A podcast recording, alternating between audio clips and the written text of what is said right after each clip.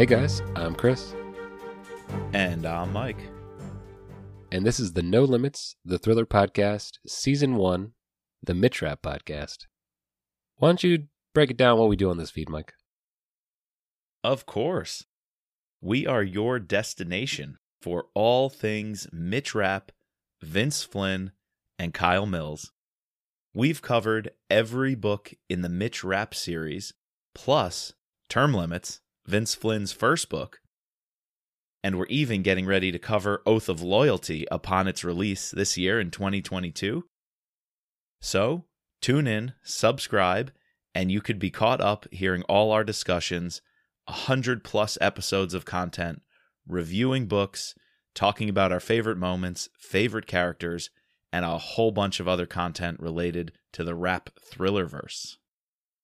Yeah, so if you're rereading The American Assassin for the 15th time, or, you know, just meeting Mitch for the first time in Transfer of Power, you know, we have the pod for you.